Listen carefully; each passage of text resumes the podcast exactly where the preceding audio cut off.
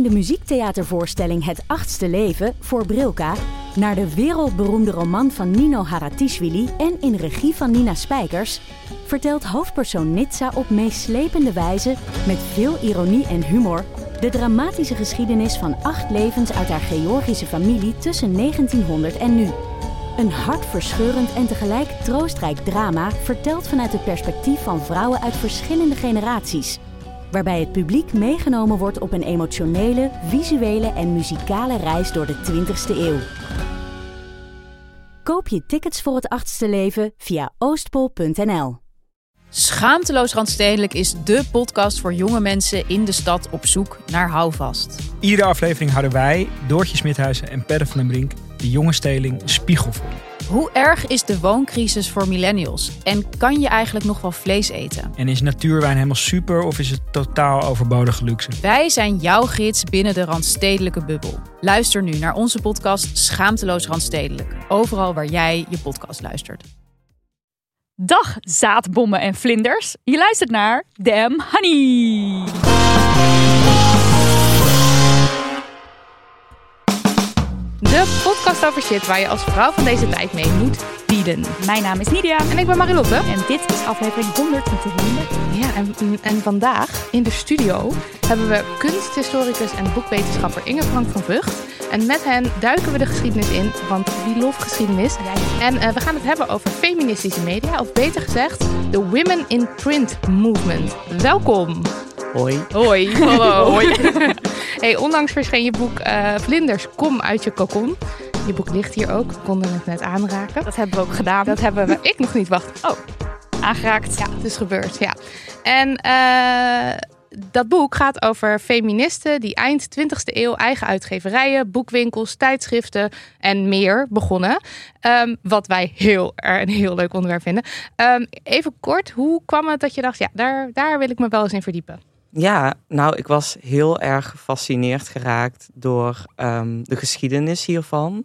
Ik werkte ook als vrijwilliger bij Savannah B. Oh Utrecht. ja, Utrecht. Ja, eh, en daar begon het eigenlijk een beetje. Toen ben ik ooit in hun archief gedoken. En toen leerde ik later eh, uitgeverij Atalanta kennen. En toen dacht ik, oké, dit is een rode draad eh, voor mij. Ik ga hier gewoon onderzoek naar doen.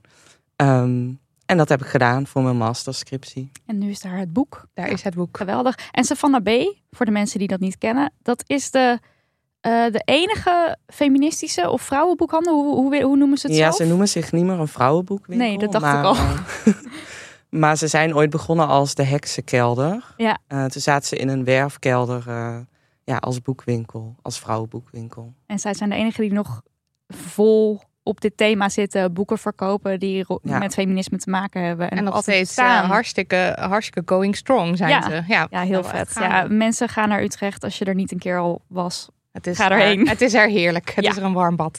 Eh, zometeen alles en meer over je boek. Eh, maar eerst beginnen we natuurlijk met eh, ja, de, de classic. Eh, hoe, gingen, hoe gingen de mensen hier in deze zaal de feminist in? Eh, niet. Ja, wij gingen samen denk ik de feministen in. Oh ja, het was een klassieker. Nou, wij werden laatst gevraagd door Dag en Nacht Media. Dag en Nacht Media is Oh ja. onze podcast-uitgever. Dus dit, dit gebouw waar we nu hier zitten, deze studio is ook van Dag en Nacht Media. En we werden gevraagd of wij een praatje wilden houden over iets rondom podcasten waar wij, volgens degene die ons vroeg, heel goed in zijn. En ehm, mijn eerste reactie was toen, nou, eh, wij, wij doen ook maar wat. En eh, ik weet niet hoor. En eh, wat gaan wij dan vertellen aan die andere podcasters, wat zij niet weten? En nou, dat. Ähm, we hebben uiteindelijk wel ja gezegd, want ik had namelijk vorige keer geklaagd dat er alleen maar mannen aan het woord waren geweest bij de vorige keer dat er een soort gathering van de podcasters was. Dus we moesten ook eigenlijk wel ja zeggen. Ja. Maar toen hadden we het hierover met een andere podcastmaker, een man. En die was ook voor iets gevraagd, voor iets heel anders. En zijn eerste reactie was dus: Oh yes, ik word hiervoor gevraagd. Ik ben trots dat ik hiervoor gevraagd word. Want blijkbaar ben ik daar dus goed in. Of Blijkbaar ben ik een daarin uit. expert. En ja, ik ben een expert op dat vlak. En hij had dus ook gewoon meteen gereageerd met let's go. En eh, eigenlijk vooral door dat gesprek met hem was ik me er weer even van bewust van. Oh ja, Oh je ja. kan ook. Want ook al had ik het praatje niet willen doen, dan nog had mijn eerste reactie ook trots kunnen zijn. Van wat leuk dat ik hiervoor gevraagd word. In plaats van wat, we- wat kan ik hier nou over zeggen? We waren samen toen we gebeld werden. En we zaten ook echt met elkaar. Ja, ja maar wat gaan we dan vertellen? Ja, wat gaan Wat we gaan dan we nou vertellen? vertellen? Dus, Dus nou, ja. dat hè. Ja, nee, je hebt gelijk. Ja, eh, ik heb gisteren mijn rijbewijs gehaald. Dat wilde ik gewoon heel graag even zeggen. Ehm, en ik heb, eh, dit was mijn derde keer eh, dat ik moest afrijden. Ehm, ik denk dat iedereen dat weet, want ik praat er vaak over. Maar Nou, Inge Frank, wist je dit? Nog niet. Nou, Oké. kijk. Nou, je hebt weer een nieuw zieltje gewonnen om al je, al je al je verhalen. aan te vertellen. Oké, nou komt alles. Eh, hè? Dat, ik ga de rest van het uur vullen met mijn rijbewijsverhalen. Ehm Sit back, relax. Nou, het is, eh, het is gebeurd. Ik heb eh, mijn rijbewijs gehaald. Het was spannend. Ik moest voor de derde keer. En ehm, ik had een faalangstexamen nu. En ik hoopte heel erg op een vrouw. Ehm, maar dat was niet het geval, want ik kwam binnen en daar eh, zat een man. Eh, en hij was meteen ook wel eh, een soort, ja, nou ja, wel echt een man. een mannetje. Een mannetje. En ik, maar ik had dus wel van tevoren al bedacht: oké, wat kan ik nou doen om zo min. Ik had gewoon geen zin om eh, op enige manier provocerend te zijn. Dus eh, ik heb mijn linkse kut-shirt niet aangetrokken. Ik heb mijn tit-shirt niet aangetrokken. Ik heb mijn Ben Dronken Laat mijn shirt niet aangetrokken. Ik kon een hoop shirts niet aan. Eh, ik heb een heel erg gewoon een beleefde blouse aangetrokken. En ik heb ook tijdens het examineren. he- heb ik gewoon echt op geen enkele manier. eh, ik heb alles geprobeerd om maar niet te benoemen dat, dat ik een Je feministisch hebt het platform heb. F-woord ontweken. Ja, absoluut. Heel en erg actief. de haan gekraaid? Is dan nu de vraag. De haan gekraaid Dit is een bijbelse verwijzing. naar. Petrus. Ja, Die maar drie keer zei, Jezus, die bedoelt- ken ik niet. ik heb me of ik mezelf verlogend heb. Nou ja, ja. Ja, ik heb me, ik, he- de haan heeft denk ik De gekraaid. haan heeft gekraaid. De haan heeft gekraaid. Ik heb mezelf ontzettend verloren. Ik heb gewoon echt heel bewust het F-woord niet genoemd. En ik heb al mijn provocerende shit gewoon achter me gelaten. En ik heb ook nog eens zo heel erg zo van... eh, Oh, eh, ben je al lang examinator? Oh, wat knap van je. Oh, oh, heb jij helemaal niet dat als mensen je beoordelen... dat je dan zenuwachtig wordt? Ik wel. En dus zeg maar, ik, ik hoorde mezelf zo gaan. Maar het werkte wel, had ik het idee. Dus eh, eh, ja, ik heb de haan heeft gekraaid gisteren tijdens het halen van mijn rijbewijs. Die ik dus nu wel heb. Dus nu hoeft het niet meer. Nu kan ik mijn shirt weer aan en zo. Eh, ja, Inge Frank. Ja, Heeft de haan gekraaid bij jou? ik weet nog steeds niet helemaal wat het betekent. Moet ik het kort uitleggen? Heel graag. Nou, Jezus die eh, werd gekruisigd op een gegeven moment. Ik ben nu opeens heel bang dat ik het allemaal verkeerd ga vertellen. Maar dat ik een we mega katholieke opvoeding heb gehad. zullen we het en wel horen. Ik het allemaal in principe zou moeten weten. Dit is trouwens ook een En feminist. een van zijn volgelingen, ja, eh, Petrus, eh, die werd dan gevraagd van, ken, hoort u bij Jezus of kent u hem? En dan heeft hij dus tot drie keer toe gezegd, nee, ik ken hem niet. En op een gegeven moment klonk dan dus het gekraai van de haan als een soort van, Ja, teken. jij hebt hem verlogend. Ja. Je hebt niet gewoon gezegd, eh, ik hoorde bij hem. Dat is het verhaal van Dus Petrus Eigenlijk is dat basically wat we doen hier met de femimisser. Is heb je het femi feminisme verlogend? Ja of nee? Het is wel heel heftig zo, Ja. deze interpretatie. Ja, jij begon over die Goed, haan. wat was, je ja. eerste, wat was je eerste gevoel, Inge Frank, toen wij zeiden... "Nou, we hebben een rubriek en die heet de Feminisser. Ik vond het een beetje lastig. ehm, ik, want ik denk dat, nou ja, als je zeg maar in de maatschappij gesocialiseerd bent als vrouw, eh, dat je genoeg feministers maakt. En soms ben je er ook niet helemaal bewust van. Mhm. Eh, en ik denk dat ik dat zelf ook vaak doe. Eh, vorige week was ik in de supermarkt. En toen stootte er iemand heel hard tegen mij aan. Er was helemaal geen plek. En diegene die duwde echt zo het mandje in mijn rug.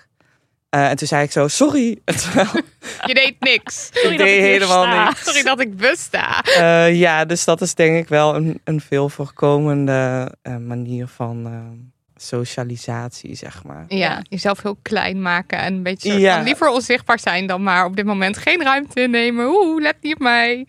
Ja, en ik denk ook wat je zegt, die socialisatie, weet je wel. Want het is, het is niet zo dat deze rubriek bestaat om met de haan te kraaien. Nee. Juist niet, omdat we daar ons daar heel erg bewust van zijn. Van ja, je wordt op een bepaalde manier, eh, krijg je dingen mee. We kregen wel laatst een, eh, een ehm, e-mail van iemand die zei... Ik heb echt heel veel aan die rubriek, Mm. aan die feminisser rubriek. Omdat het me gewoon ook heel erg helpt relativeren. En gewoon dat ik hoor dat andere mensen ook fouten maken. Want ik weet Fouten. mensen fouten tussen haakjes, tussen aanhalingstekens. Maar want je hebt toch soms vaak het idee dat je het beter moet doen. En dan heb je de neiging om jezelf zo af te straffen. En als je gewoon hoort, we maken met z'n allen fouten. Het is allemaal oké en we lachen erom. Hou nou eens op.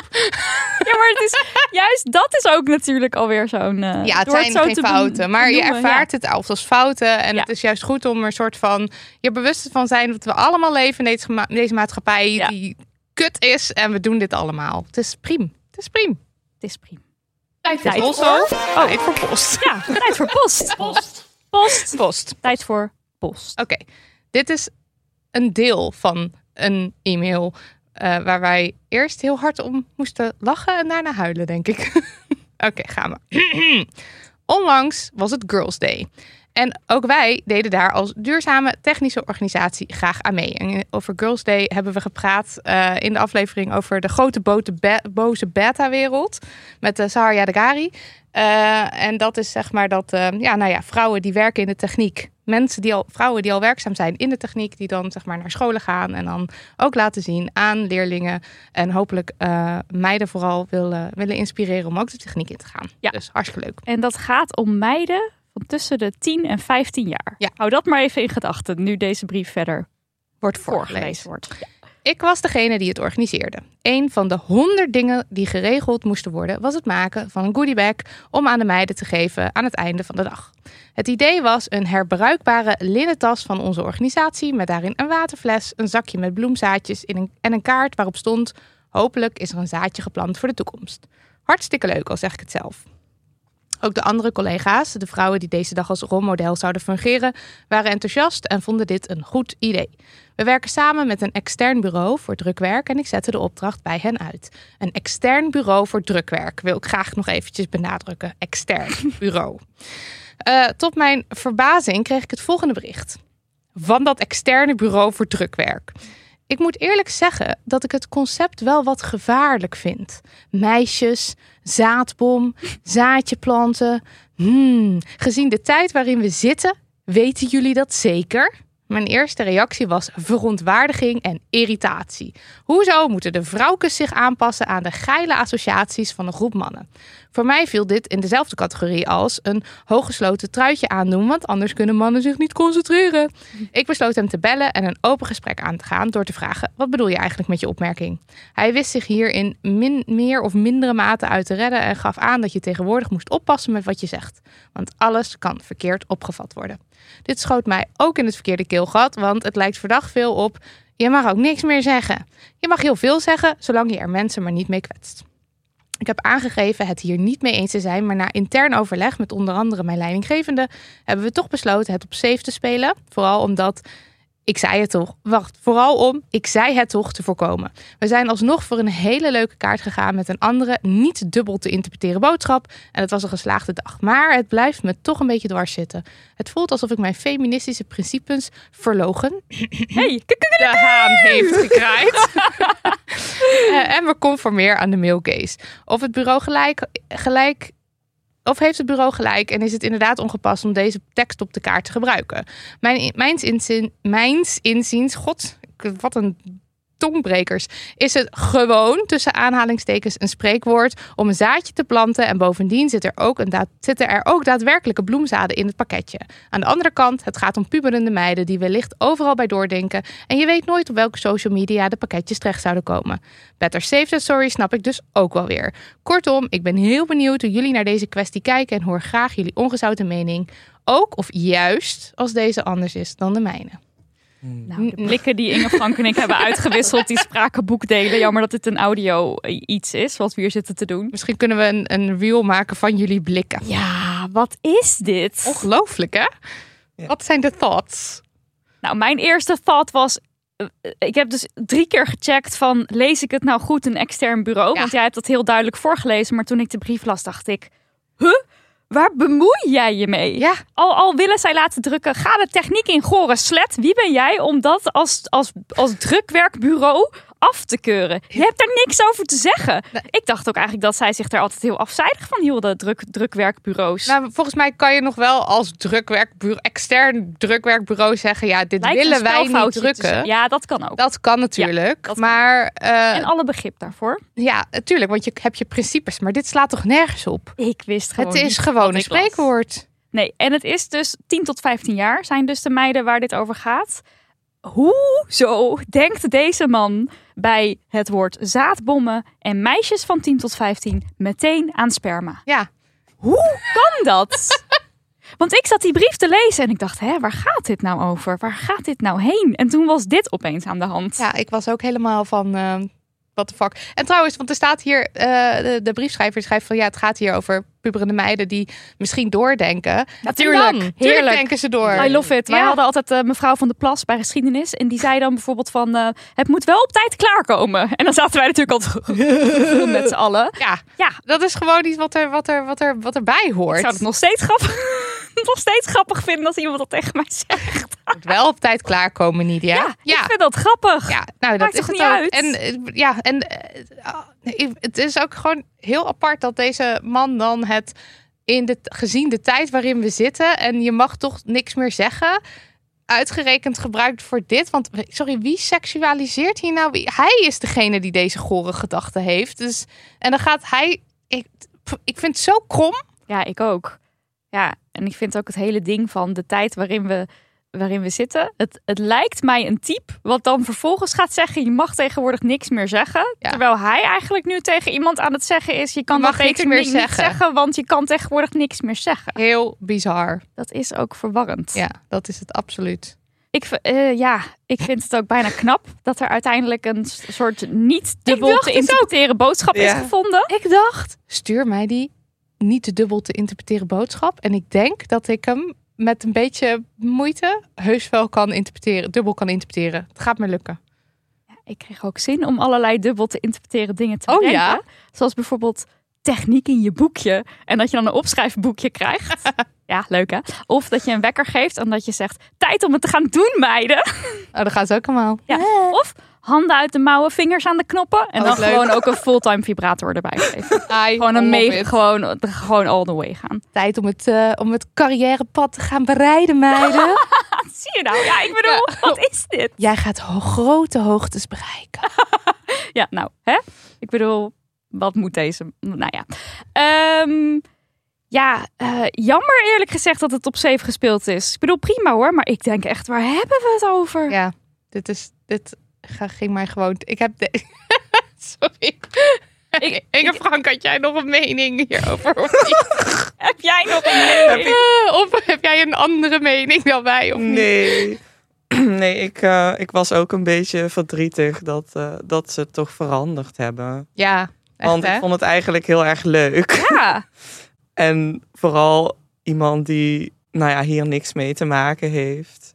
Ik had waarschijnlijk gewoon die mail weggedaan. En gewoon. Eh, Ja, precies. ja. Ja. maar goed, dat, ik snap dat, er, eh, dat dat lastig is. En het is natuurlijk ook zo, ja, op, op, op het moment dat iemand tegen jou zegt, nou, dat zou ik niet doen, ga je er ook inderdaad Ja. over nadenken. en dan zie je allemaal worst case scenario's Mm. voor je. Want dan zie je het inderdaad opeens op de social media. Ja, Ja, terwijl dat, dat is niet aan de hand. Nee, natuurlijk niet. zweer het je, dat alsof is niet het aan de hand. cool is om dat op social media te zetten Ja. als je 13 bent. Nee. Nee, en, maar, maar ja, Er zijn genoeg andere dingen die zeg maar verkeerd kunnen zijn of doordenkerig. en dit is Die, eh, niet een van die dingen. Dit is Nee. gewoon niet een van die dingen. En En, ook- als ze het wel Al- doen, ja, en al wel of zo, weet je wel. Ik, ja. Ja hm. Ik vind het wonderlijk. wonderlijk is het woord. Mubi is terug als sponsor. Driewerf, hoera! Voor de moebie, moebie, mensen. moebie. Nee, niet weer. Dat gaan we niet weer doen. Zeker wel. Voor de mensen die Ja. geen idee hebben, Mubi is een filmstreamingplatform met zorgvuldig geselecteerde films. Ik zie het een beetje als een bibliotheek vol filmfantastischheid. Eigenlijk En- een videotheek soortement. Ja, Ja, eigenlijk wel hè? ja, voor. dat Ja. is zo. En dan om jou een beetje wegwijs eh, te maken in die videotheek, lichten ze elke dag een nieuwe exclusieve film uit. En het gaat echt van iconische regisseurs tot opkomend talent. En, en uit alle hoeken van de wereld. Het is amazing. Heb je al wat gekeken? Ja, ik heb Ja. Ja, het is ongelooflijk. Ik heb in deze tijden van chat, GPT Oh, en AI en Ja. zo de film Her herbekeken. Ik las er laatst nog over. Ik heb hem niet gezien, maar ik las er laatst nog over op Twitter. Dat dat echt een van de films is die je moet zien. Ja, maar ik weet, ik heb hem zeg maar voor dit alles gezien, toen hij net uitkwam. Het is een film uit 2013, geloof ik. Mhm. En als je het plot eh, of de beschrijving van de film leest, staat er ook van, nou, het speelt zich af in near future Los Angeles. En toen dacht ik, oh, dat, is is dus dan nu. natuurlijk nu. Ja, tien jaar later. 2023, ja. En ehm, het gaat over eh Theodore. En dat is een schrijver. En hij is depressief, want hij ligt in scheiding eh, met zijn vrouw. En nou, hij, zeg maar, kan geen... Hij komt, hij, het lukt hem niet meer. Hij heeft allemaal moeilijke emoties. En hij zoekt verbinding met mensen, maar het lukt niet. En eh, dan krijgt hij een upgrade van zijn besturingssysteem. Van, ik weet niet, zijn computer, zijn huis, zoiets. En dat komt met een virtuele assistent, Samantha. Ze heeft ook een, een, een vrouwenstem, zeg maar. Ja, vrouwenstem. En eh, ja, zij gaan gesprekken voeren. En zij worden dus verliefd op elkaar. Oeh. En ik- zou dat wel of niet nu kunnen gebeuren. Interessant. Ja, en dit, maar ik ben is ook wel benieuwd. echt wel heel erg heel leuk om daarover na te denken. Of dat dan, zeg maar, zijn dat echte relaties of geen echte relaties. Het is echt wel een aanrader om het nu weer her te bekijken. En wat staat er op jouw kijklijst? Nou, ik heb geen idee wat het is, maar het heet The New Girlfriend. Of eigenlijk Une Nouvelle Amie, want het is een Franse film. En ik zag eh, comedy, drama, LGBTQ+, romantiek en een leuke synopsis. Ik ga hem gewoon kijken, ik zie het wel. Ja, voel hem wel. Volg Movie Nederland op Instagram om op de hoogte te blijven van speciale screenings en events. En stream nu vier maanden voor maar 4 euro. Ja, ja. Ja, en ga daarvoor naar www.mubi.com. Moby, Moby, Moby, Moby! Mubi!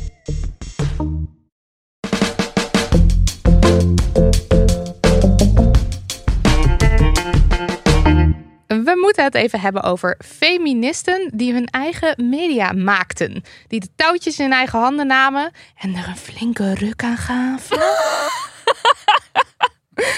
en dachten, als de mainstream media het niet doet, dan schrijven, drukken en publiceren. Sorry, dit was de laatste. En publiceren we zelf wel onze boodschap. En ja, wie love to see it? Eh, we doen het eigenlijk zelf ook. Hartstikke Eigenlijk wel, ja. Ik las eh, in Inge Franks boek dat ze het zelf doen. Ja. Dat Ja, vond ik een enorm compliment. Dat maar goed, daar ook. komen we straks pas. Ja, maar toch De- het leuk om even te noemen. We gaan eerst Ja. de geschiedenis in. Namelijk de geschiedenis van de Women in Print Movement. Eh, wat is het, de Women in Print Movement? Ja. Ja, dat is een heel goede vraag. Dat is ook dat is waarmee ik begon. Basically je hele script. Ja. De Women in Print, Print Movement is eigenlijk net als feminisme zelf een heel brede beweging. Maar het kenmerkt zich door, eh, doordat feministen eh, besloten om een alternatief voor de bestaande media te maken. Dus nou, ze dachten, oké, er zijn uitgeverijen, maar die, ma- die printen niet onze, of die geven niet onze boeken uit. Dat gaan we dus gewoon lekker zelf doen.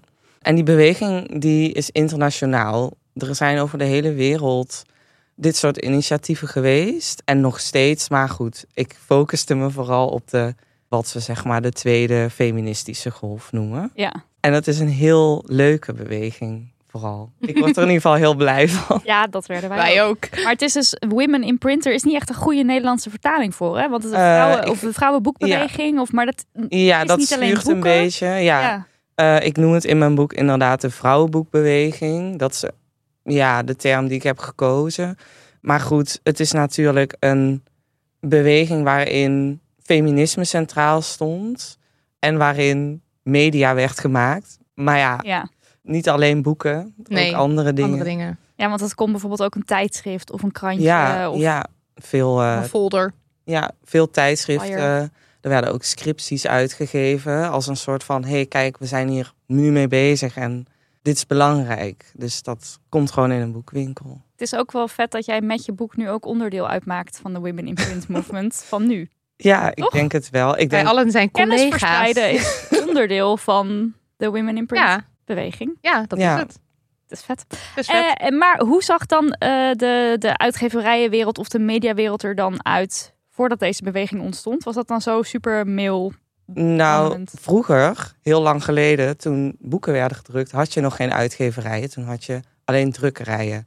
En die werden natuurlijk door mannen aangestuurd. En er werkten vaak wel vrouwen in allerhande drukkersafdelingen, zeg maar. Maar mannen stonden wel centraal. En toen de uitgeverijen opkwamen, toen werd het boekenvak ook veel commerciëler. En daarin zie je natuurlijk gewoon de standaard bedrijfscultuur en Hmm. mannen aan de top, zeg Ja. maar. Eh, ik heb daar zelf, ik weet daar zelf verder niet superveel van. Maar dat is een beetje algemeen. Is het zo dat natuurlijk ook rond die tijd er veel meer aandacht kwam voor de positie van vrouwen in de maatschappij eh, en op de werkvloer. En dat vrouwen ook mochten werken überhaupt. Ja. Ja, dat Want begon allemaal. Dat is best wel recentelijk daarvoor. En welke tijd hebben we het dan nu over? Waar ik vanuit ben gegaan, is ongeveer aan het einde van de jaren, eh, of aan het begin van de jaren zeventig, zeg maar. Ja, je had toen natuurlijk ook alle, allerlei andere activistische bewegingen. Ja, Ja, dit is een beetje de, de bloeitijd van. eh, nou, we hebben een aflevering gemaakt ehm, samen met Nettie van Hoorn eh, en Pamela Patinama over de stad was van ons. Want ze hadden een, of Nettie had een uh, docu gemaakt. En dat is een beetje ook. Dus ja, als je überhaupt meer wil weten en je hebt die aflevering nog niet geluisterd over die tijd en hoe dat was, luister ook dat. Want dan ja. krijg je helemaal zo die feeling voor. Oeh, het er broeide echt iets. En ik denk dus dat van daaruit zijn dan ook die uitgeverijen, die vrouwenuitgeverijen en zo ontstaan. Um, en, en is het dan zo, want in het uitgeversvak uh, uh, werden dus, wat jij zegt net, er was wel meer aandacht voor de maatschappelijke positie van de vrouw, maar daar werden geen boeken van uitgegeven door mainstream uitgeverijen, denk ik dan. Nou, ik denk dat er wel het een en ander verscheen. Um, maar nou ja, je moet bijvoorbeeld ook denken aan vertalingen van bepaalde belangrijke boeken die uh, voor de vrouwenbeweging of de feministische beweging opeens ja, een rol gingen spelen. En uh, ik denk ook dat wat een heel belangrijk onderdeel is, is bewustwording Mhm. mm -hmm. in het Amerikaanse conscious raising. Van oké, okay, we hebben dus ook iets nodig van literatuur om bewustwording mogelijk te maken. Ja, ja. En dat moet dan wel er zijn. Ja, precies. Ja. ja, dus het vertalen is ook onderdeel daarvan Ja. automatisch. Ja. Het is niet alleen maar zelf maken. En ik denk ook, weet je wel, er wordt nu natuurlijk ook wel, worden nu ook feministische boeken uitgegeven, maar het, er is nog altijd niet genoeg of zo. Nee. Toch? Dus het is ook al, ook al zouden er wel een aantal werken, dan nog is het niet zo van, nou, nu is het wel voldoende. Zouden we kunnen zeggen dat het aantal werken wat dan uitgegeven wordt, zeg maar, een soort zaadje heeft uh, hebben geplant? Zouden we dat kunnen zeggen? Jij blijft misschien? gewoon lekker in Ja. deze. ja. In deze Ja, en, dus, en dat, dat, dat uh, men, nou ja, vrouwen in dit geval, toen dachten: ja, luister, we moeten dit zelf uit gaan geven. We moeten, er moet meer hiervan komen, zodat we meer bewustwording kunnen creëren en zodat we meer mensen kunnen bereiken. Ja, ja en ook uh, eigenlijk tegen alle bedrijfscultuur uh, van die tijd. Nou ja, wat nu nog steeds best wel een ding is. Gewoon niet hiërarchisch werken. We hebben geen bazen. We gaan geen. Uh, we doen dit niet voor het geld. We doen dit echt voor het verspreiden van de inhoud. Ja. En het creëren van eigenlijk ook een community. Ja, dus het ging niet alleen zozeer om um, uh, we willen een bepaalde boodschap verspreiden, maar de manier waarop we dat doen moet ook weer passen binnen de boodschap die we gaan verspreiden. Ja. Ja. Uh, ik zag ook een mooie quote van de strijdeisers in je boek. Nou, sowieso de strijdeisers. Wat een geweldige naam is dat. De quote was: We zullen andere kanalen moeten zoeken. We zullen moeten leren om buiten de bestaande mannenmedia te gaan werken. En dat vereist inventiviteit, inventiviteit, Mooi gezegd. doorzettingsvermogen en zelfvertrouwen. De strijdeisers? Wat, wie of wat? Ja, dat- Enig idee wie dat waren? Nou, het was inderdaad een, een groep, een activistische groep. En zij gaven ook een tijdschrift uit. Oh ja. Daar heb ik dit uit. Eh, dat tijdschrift heet ook iets van feminisme in de mediamangel. Oh ja. Oh ja. het heel erg, gewoon heel erg leuk eh, om te zien. Maar dat gaat inderdaad ook over. Dan, dan hebben ze allemaal stukken ook over. Ja, wat moet je als feminist? Wat kan je eigenlijk verwachten van de media, überhaupt? Hm, ja. En wat kunnen we zelf doen? Oh, dus dat blad ging ook echt over media. Ja, het ging echt over feminisme in de bestaande media eigenlijk. Vet. En feminisme en gedrukte materialen, hebben die dan ook een soort onlosmakelijke band, zou je dat kunnen zeggen? Ik denk dat zeker in een tijd waarin er geen internet was, Ja. was de media eigenlijk de manier om elkaar te vinden. Maar ook om bij jezelf te gaan kijken van hé, hey, hier herken ik mij in. Mhm. Of eh, dit vind ik belangrijk. Er was bijvoorbeeld ook een, een groep vrouwen die samenkwam eh, om het te hebben over van alles en nog wat. En die vonden elkaar dan via de krant. En dat kun je nu... Met een oproepje of zo. Ja, Van, hey, wie wil ja. er komen praten over Maar dat kun je je nu bijna niet voorstellen dat je in de krant gaat zetten hoi, ik eh, zoek mensen Ja, om mee te praten over dat ik misschien lesbisch ben Ja. of zo. ja. Dus ja, dat, dat is zo met elkaar verweven. En er zijn ja, aan het begin van zeg maar, de tweede feministische golf natuurlijk ook wel teksten verschenen die, die heel belangrijk waren. En dat zijn teksten zoals? Ja, nou ja, de meest bekende is denk ik Joke Smit. Het on- onbehagen bij de vrouw. En dat gaat eigenlijk over van, hè, wat is eigenlijk onze positie als vrouw in de maatschappij? Eh, wat mogen we wel en niet? Waarom ben ik alleen maar een huisvrouw of een moeder? Mhm. Eh, dat ging natuurlijk wel over een bepaalde groep vrouwen die ook, laten we zeggen, de middenklasse witte vrouw. ja. Die tekst heeft voor heel veel beweging gezorgd, ook politiek gezien. Uiteindelijk is er een politieke ja, partij of een, een groep opgericht. Dus ja, Dat, dat is dan de man-vrouw. ja maatschappij. man-vrouw maatschappij. Ja, oh ja. ja, Dat kwam eigenlijk voort uit die tekst. Ja, Vet. Wat tof. Wist ik ook niet. Nee. En, dan, en in die tijd werden dan dus ook die vertalingen gemaakt. Nou, dit is zeg maar, mm, die tekst is uit 1967. Oh ja, dat is best Dus wel dat is een beetje vroeg aan. Ja. Toen begonnen van alles te rommelen, zeg maar. En eigenlijk zie je dan in de jaren die daarop volgen, zie je dus die hele beweging ontstaan, zeg maar, die Women in Print. En dan komen ook bijvoorbeeld die vertalingen van grote Amerikaanse... ja, eh, Amerikaanse voorbeelden waren Ja. Ook heel belangrijk. Ja, zoals dat manifest Scam, Ja, toch? ja, Want ik, volgens mij, heb, het deed me heel erg denken aan. eh, wij hebben een keer een interview gehad met Pauline Ar- Armange over de. Man, man ik haat ze. En daar deed het een beetje. En ik denk, het is echt zo'n zo'n anti-mannen-manifest. Zo van mannen, we hebben ze niet Mm. nodig. Ja, alhoewel de, dat het manifest van eh Pauline was een stuk genuanceerder hoor, daar niet van. Maar ik moest daar wel echt heel erg aan denken. Ik heb daar dus wel even doorheen gescrolld. En dat is echt zeg maar. We hebben, de, we hebben de man niet nodig. We vrouwen kunnen het zelf. We moeten zorgen dat er alleen maar dochters worden eh, voortgebracht. ja. Zo. Echt Ja, intens. Hard erin. Ja. En dat zal ook wel veel losgemaakt hebben. Dat eh, zo, ja, daar, dat was wel echt, denk ik, mannenhaat. ja.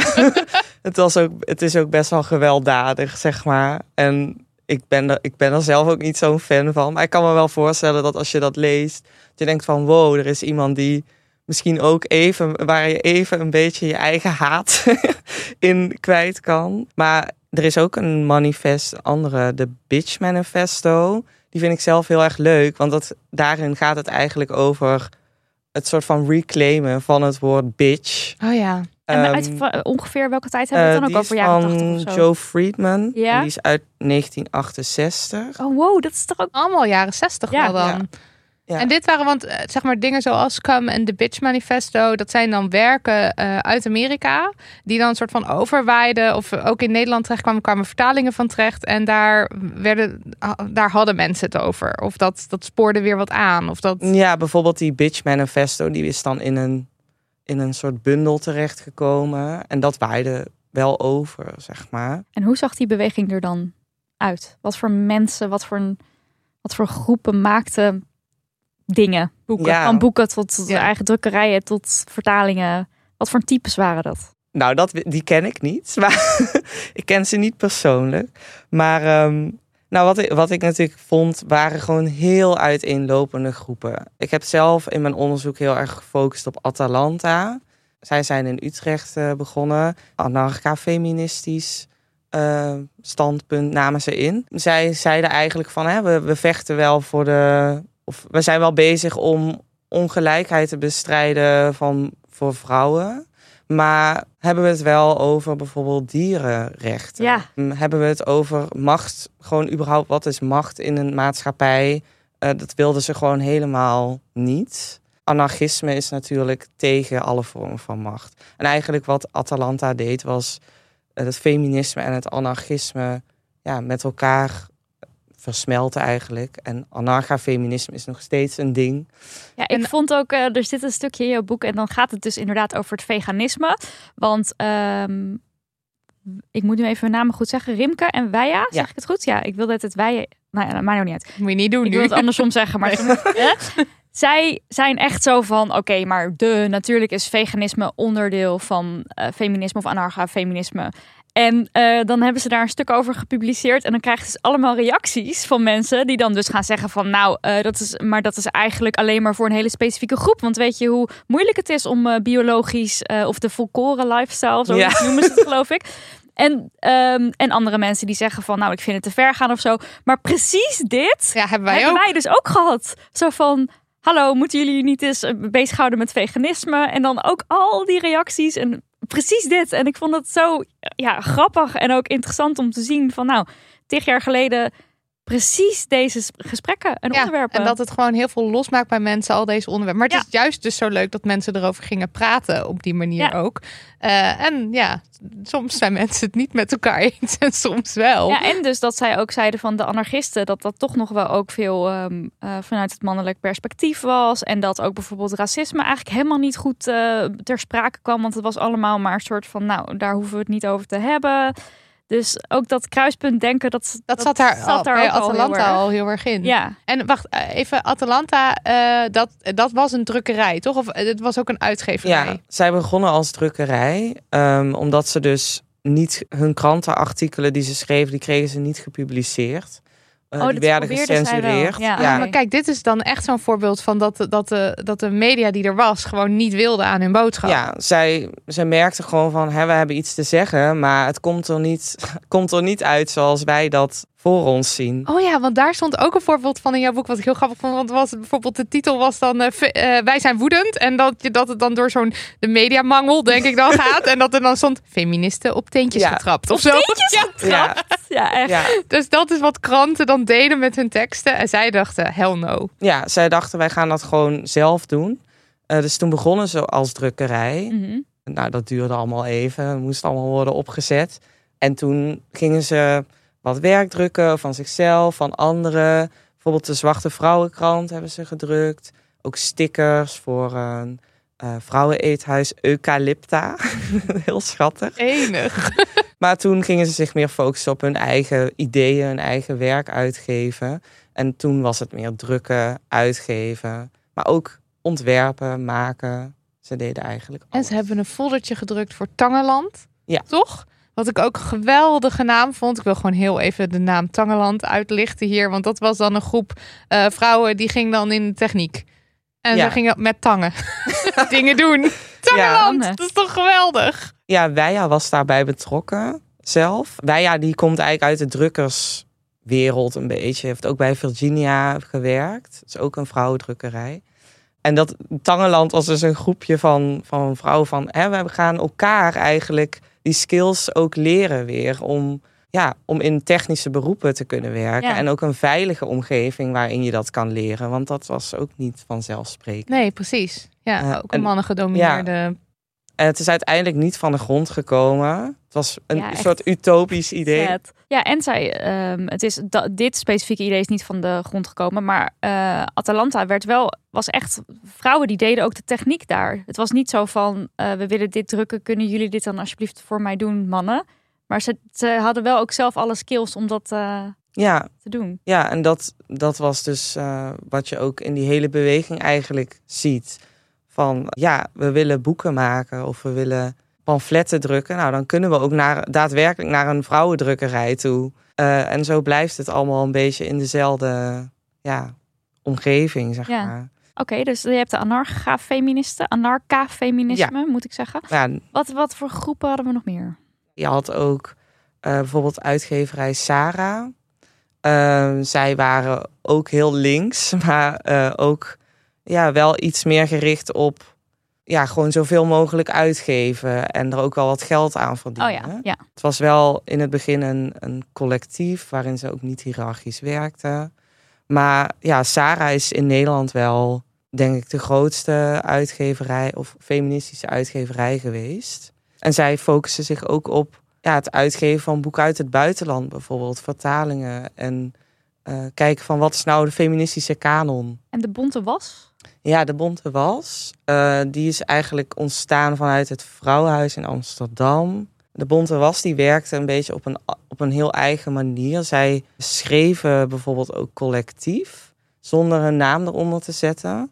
Eh is ook eigenlijk weer heel erg tegen alle bestaande dingen in eh, van Ja. auteurschap en eigenaarschap over een tekst. Ja, maar de Bonte was, eh, was wel bezig met eigenlijk taboe onderwerpen. En Oh ja. ook onderwerpen van moederschap.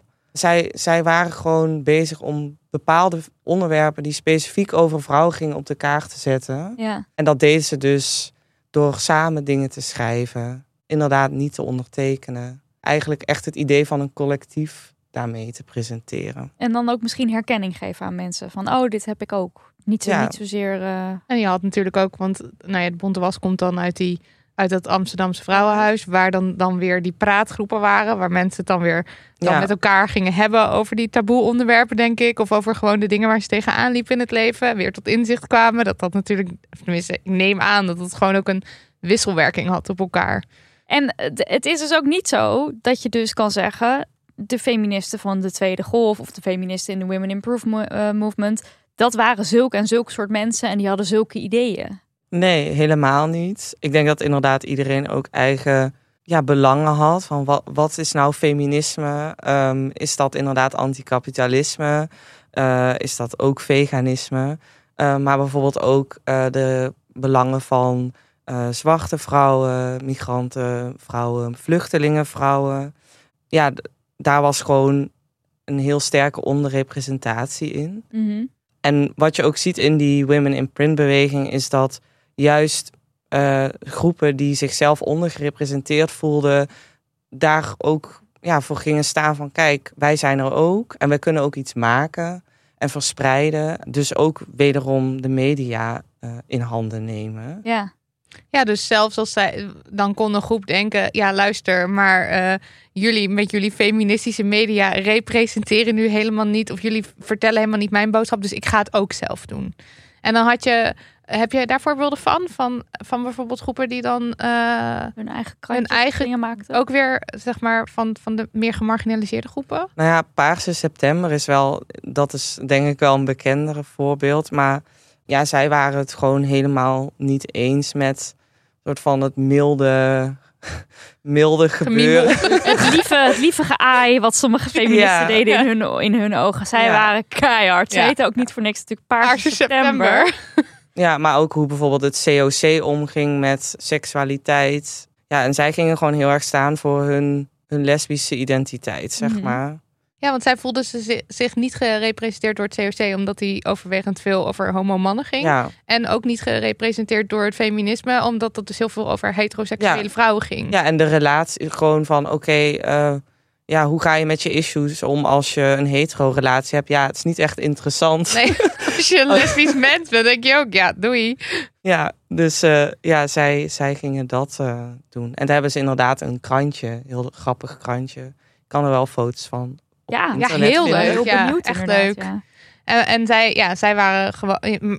Maar zij, want ze waren misschien dan een kleinere groep, maar ze waren vrij luid. Tenminste, in mijn optiek waren ze. Ze waren echt maar met z'n drieën of zo. ja, zij Ja. waren met z'n drieën, ja. En Paarse September, voor de mensen die dat even gemist hebben, dat refereerde dus naar de Palestijnse terroristengroep Zwarte September. En zij waren eh Purperen Mien, geloof ik eerst. Dus daar hadden ze daar uiteindelijk Paarse September van gemaakt. Maar dat wil dus ook al iets zeggen over hoe... Ja, zij, zij waren ook daar om te provoceren. Zij waren daar Of om te provoceren. Misschien niet provoceren. Ik weet niet of zij dat ook als provoceren zagen. Of gewoon, dit is mijn mening. En ik kom er nu ook gewoon keihard voor uit. Met de eigen alternatieve vrouwenkrant. Nietje, Ja? wist jij dat het volgende week van 6 mei tot en met 14 mei Fairtrade Week is? Nee, ik had geen idee. Wat? Ik had geen... Oh, Natuurlijk wist ik dat. Meid, Fairtrade is onze sponsor deze week. Dus ja, toevalligerwijs was ik ervan op de hoogte. Maar wist jij, voordat zij zich meldde als sponsor, wat Fairtrade is? Ja, want eh, dit is een keurmerk. Klopt. En dat keurmerk garandeert of zegt... mensen die hebben meegewerkt aan dit product... hebben een loon gekregen waar ze van kunnen leven. Ja, een leefbaar inkomen. Precies. En eh, dat is nog altijd nodig, want bijvoorbeeld in de koffiewereld, chocola, bananen, thee, noten, noem het maar op, katoen, wordt er vaak met een marktprijs gewerkt. En die marktprijs die is dus vaak veel te laag om gewoon een normaal goed leefbaar inkomen mee te verdienen. Dus Fairtrade, het is geen goed doel. Het is ook niet een eigen merk met producten of zo, maar een soort van ja, sticker zo van yeah, koop dit, want dan weet jij dat er een minimum Fairtrade loon betaald is. Yes, en tijdens de Fairtrade Week uh, vraagt Fairtrade de aandacht voor de mensen die ons voedsel verbouwen in Afrika, in Azië en in Latijns-Amerika. En het is dus tijdens deze week een mooi moment om eens eventjes een beetje stil te staan bij, uh, bij dit keurmerk. Om even ja. tijdens het boodschappen doen, als het niet op je radar stond, als je het vergeten was. Een beetje loeren in de supermarkt. Een beetje loeren naar of Want dat keurmerk op jouw producten staat. Elke supermarkt die uh, verkoopt Fairtrade producten. Wil je nou weten van oké, maar hoe en wat en zo dan? Nou, er is een online magazine. Dat vind je op fairtradenederland.nl slash magazine. En daarin staan recepten, uh, aanbiedingen, heel handig. Uh, verhalen over wat Fairtrade doet en dus welke producten Fairtrade zijn. Gooi jij wel eens wat Fairtrade in je mandje? Voornamelijk Tony Chocolonely. Oh ja. En voornamelijk ook ik ook. Ben Jerry's. Ja, en Puka thee zag ik ook. Puka thee. gaat er ook in grote getalen doorheen ja. op dit kantoor. Ik ben wel fan eigenlijk van het keurmerk. Overal waar je kan, maak de keuze voor Fairtrade. Thuis, onderweg, op school, je werk, tijdens de boodschappen doen. Doe het. Doe het. En, uh, en een ander voorbeeld van, uh, want je had ook Sister Outsider ook daar een voorbeeld van, of niet? Van Ja. eigen, want dat waren lesbische zwarte vrouwen, toch? Of niet? Ja, ik kwam er op een gegeven moment ook achter dat zij ook met taal aan de slag gingen. Dat is natuurlijk iets waar ik niet op heb gefocust in mijn boek, gewoon taal. Maar ja, zij gingen eigenlijk kijken van in, in de talen waar wij zeg maar mee te maken hebben, wat, wat zijn daar de woorden voor lesbisch Ja, eh, of zo. Stel, er is geen woord voor lesbisch zijn. Dan moet je dan weten dat je het bent. Ja, en het is ook heel erg belangrijk om dat weer te reproduceren, die Ja. woorden. Ja, dus zij gingen ook zij gingen actief nadenken over woorden in de talen die zij ook spraken. Om daar, om daar woorden te gaan maken die, die ja, dus Ja. woord gaven aan de gevoelens of de, of de identiteiten die zij, die zij hadden. Ja, Eigenlijk een beetje zoals het woord non-binair, wat wij heel lang Ja, niet wat- kenden. Nee, en, op het moment dat je, ja. als je het dan hoort en je kende het helemaal niet, dat je dan eindelijk, oh wow, er is een woord en dat is het. En dat het soort dat de dingen kunnen klikken in je hoofd op het moment dat je Ja. het woord ervoor hebt. Ja, oké, maar ze waren het dus ook wel op vlakken niet met elkaar eens. Eh, ik las bijvoorbeeld dat er een beetje neergekeken werd op de carrière-feministen. Kun je daar wat meer over vertellen? ja, ja ik denk dat, dat dit ook wel een beetje ehm, aanhaakt op ja, wat je zou kunnen beschrijven als het einde van de feminist, tweede feministische golf. Eh, waarin toch wel vaker werd gekozen van, oh, ik, moet toch een baan. Ik ga dat activisme een beetje achter me laten en ik moet gewoon aan de slag. Ja, Eh, dat idee van carrièrefeministen, ja, het glazen plafond doorbreken en, en eh, topposities in gaan nemen. Het is natuurlijk ook super vet dat mensen dat gingen doen. Maar ja, er is ook vanuit meer de radicale ook wel een beetje iets van, ja, sorry, maar waar zijn jullie nou mee bezig? We moeten juist eh, radicaal blijven. En ja.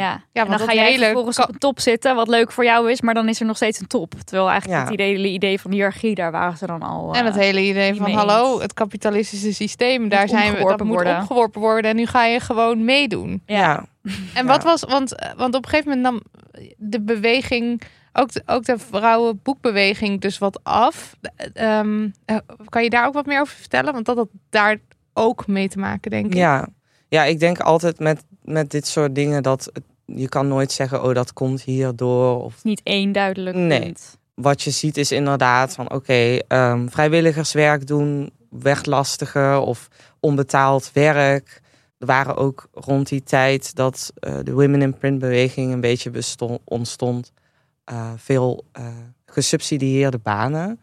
Eh, dus ja, dan kun je ook wel wat makkelijker je eigen ding gaan doen. Maar ja, de, het boekhandelsvak veranderde ook. De nadruk kwam ook wel meer op commercialisatie te liggen. Dat kun je trouwens ook wel heel goed zien bij de geschiedenis van Savannah B. Hm. Maar op welke manier bij Savannah B? Want, dan, want, want het, het begint allemaal met een soort... eh, we zijn activistisch, we hebben idealen, eh, we, we- baanloosheid. Volgens mij, dat kan dan ook in die tijd. En we beginnen met normen en waarden. En dan, maar op een gegeven moment is er een soort van... Ga je mee in dat kapitalistische systeem en blijven we bestaan? Of niet? Ja, daar komt gewoon heel veel bij kijken ook. Als je zeg maar zoiets begint en je kan in een kraakpand zitten en het is gratis, Ja, bij precies. wijze van spreken, Ja. ja, dan kun je even een drukpers neerzetten en iets gaan doen.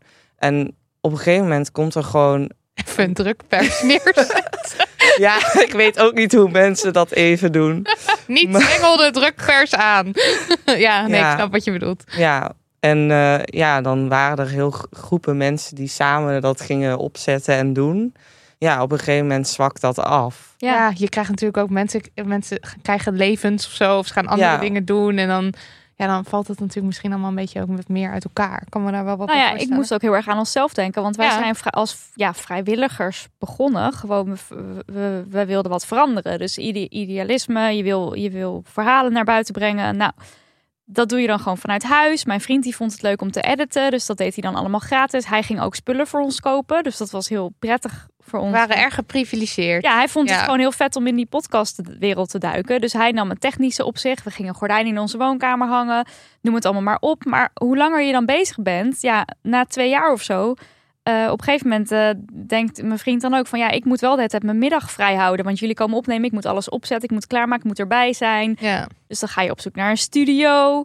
Eh, op een gegeven moment ehm, eh, kunnen wij het eigenlijk niet meer naast ons oude werk doen. Dus dan is het een kwestie van blijf je het doen gratis of hoe gaan we het anders doen? Nou, dan krijg je sponsors. Maar sponsors Ja. en kapitalisme, dat is natuurlijk heel interessant, want dat spreekt elkaar eigenlijk tegen. Boe, kapitalisme, hier koop dit. Ja. Eh, dus het is echt, een- echt een mindfuck om een anticapitalistische podcast te zijn Ja, in een kapitalistisch systeem. Ja, om een feministische podcast. eh, Ja. En dus ja, dus en, en dat vind ik ook. We, we krijgen er ook heel vaak reacties op. Hè? Dus bijna geen enkele sponsor die wij hebben waarop we geen reacties krijgen. Dus bijna altijd krijgen we wel een mail van wist je dat? En dan komt er Mm. een zichtswijze op de sponsor. Ja. Wat ik ook heel, het is helemaal goed en tof dat mensen dat doen. Maar het laat denk ik zien van ja, wil je voortbestaan?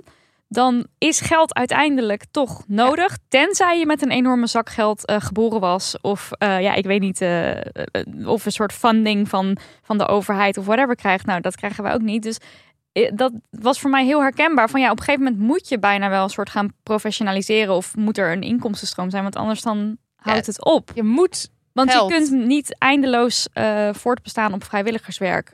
In veel gevallen. Ja, tenzij je daar dus heel bewust voor kiest. Want dat Ja. deed Atalanta denk ik dus wel. Zij hebben heel bewust vanaf het begin ervoor gekozen. Want dit is gewoon iets, daar moeten wij volledig achter staan. Dan geef je inderdaad maar één boek per jaar uit, bij wijze van Mhm. spreken. Of er zitten dan ook niet zoveel eisen aan. Eh, maar dat is ook echt een keuze. Ja. En maar zij verdienen dan zelf helemaal niks daarmee. Nou ja, voor hun is het geld is eigenlijk alleen maar bedoeld om de dingen te, kunnen kopen Ja, die precies. ze nodig hebben. Ja. Ze moeten iets drukken. Maar bijvoorbeeld. je, maar je moet ook leven. Ik bedoel, ja, Ja. precies. Ja. Dus dat is Dus dan heb je- dan niet. Heb je misschien Ja, dat andere is banen niet het doel hiervan. Zeg. Ja, ja, ja. maar. Dus En dan ik heb je dat, ander werk ernaast Ja, wat je hebt. ik ja. denk dat dat ook heel belangrijk is. Zodra je in een positie komt dat ja, jouw boekwinkel of wat dan ook moet, voor jouw inkomsten moet zorgen, ja, dan zul je wel iets moeten gaan eh, verzinnen. Ja, Ja, Of, of je moet het opdoeken. Dat kan natuurlijk ook. maar dat is zo zonde. Dat vind ik dus zo zonde. Dat als je gaat draaien op vrijwilligers of gaat, of ja, een soort van dat vuur kan ook doven na vijf jaar, omdat je gewoon kapot bent van al het actievoeren. Dat ja want een ook wel bij burn-out is echt iets. Ja. Ja, eh, men- mensen, ja, je raakt gewoon op. Of dat, ja, dat vuur is gewoon... Ja, of je bent klaar met de hele tijd alles te moeten overleggen. Of ja, zeg Ja, maar, er, Ja, ja, er zijn natuurlijk heel veel Ja, redenen dat je denkt van dit trek ik niet meer. ja. Deze Women in Print beweging, waar we dan nu eh, gewoon deze hele vrouwenboekbeweging. Als je er zo op terugkijkt, wat heeft deze beweging bereikt? Ik vind dat heel moeilijk om, om te zeggen. Het is ook een grote vraag. Ja, Nou, wat ik, wat ik wel zie of wat ik denk. Lesbisch zijn is best wel een ondergerepresenteerde seksualiteit. Ehm, Zij hebben lesbisch zijn op de kaart gezet. Ja, dat denk ik wel. Ja. ja. ik denk dat dat wel een, eh, een heel erg belangrijk onder... En ook lesbische cultuur, Ja. bijvoorbeeld. ja, ja. ja.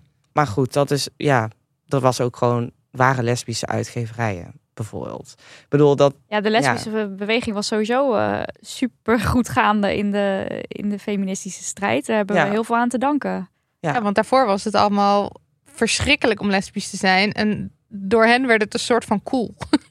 dat idee heb ik heel erg. Ik bedoel, als ik verhalen hoor daarover, dan denk ik echt... thank god ben ik daarna geboren. Of zeg maar tijdens of daarna. En niet daarvoor. Want het lijkt me echt een hele moeilijke tijd. Terwijl zij echt zoiets hadden van, fuck dat.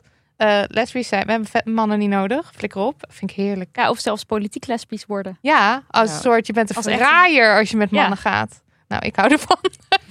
ja, jij bent van die, van die stroming. Ik ben van die tak. Ja. Uh, nou, nu uh, heden ten dagen worden feministen nog steeds wel over één kam geschoren. De feministen dit, de feministen dat. Hoe kijk je daarnaar?